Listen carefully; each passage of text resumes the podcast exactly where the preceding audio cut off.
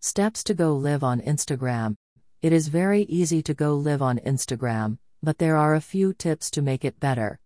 Instagram Live is a story too. You can see who is live in the stories section at the top. You can get a notification when your followed accounts go live. Before going live streaming, you can buy Instagram live video views to guarantee engagement.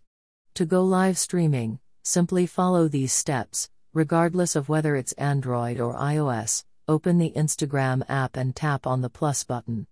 Go to the live option from the list, it is on the left end. When you come to the live page, set the title, time, and audience. After setting them, if you are ready, you can start.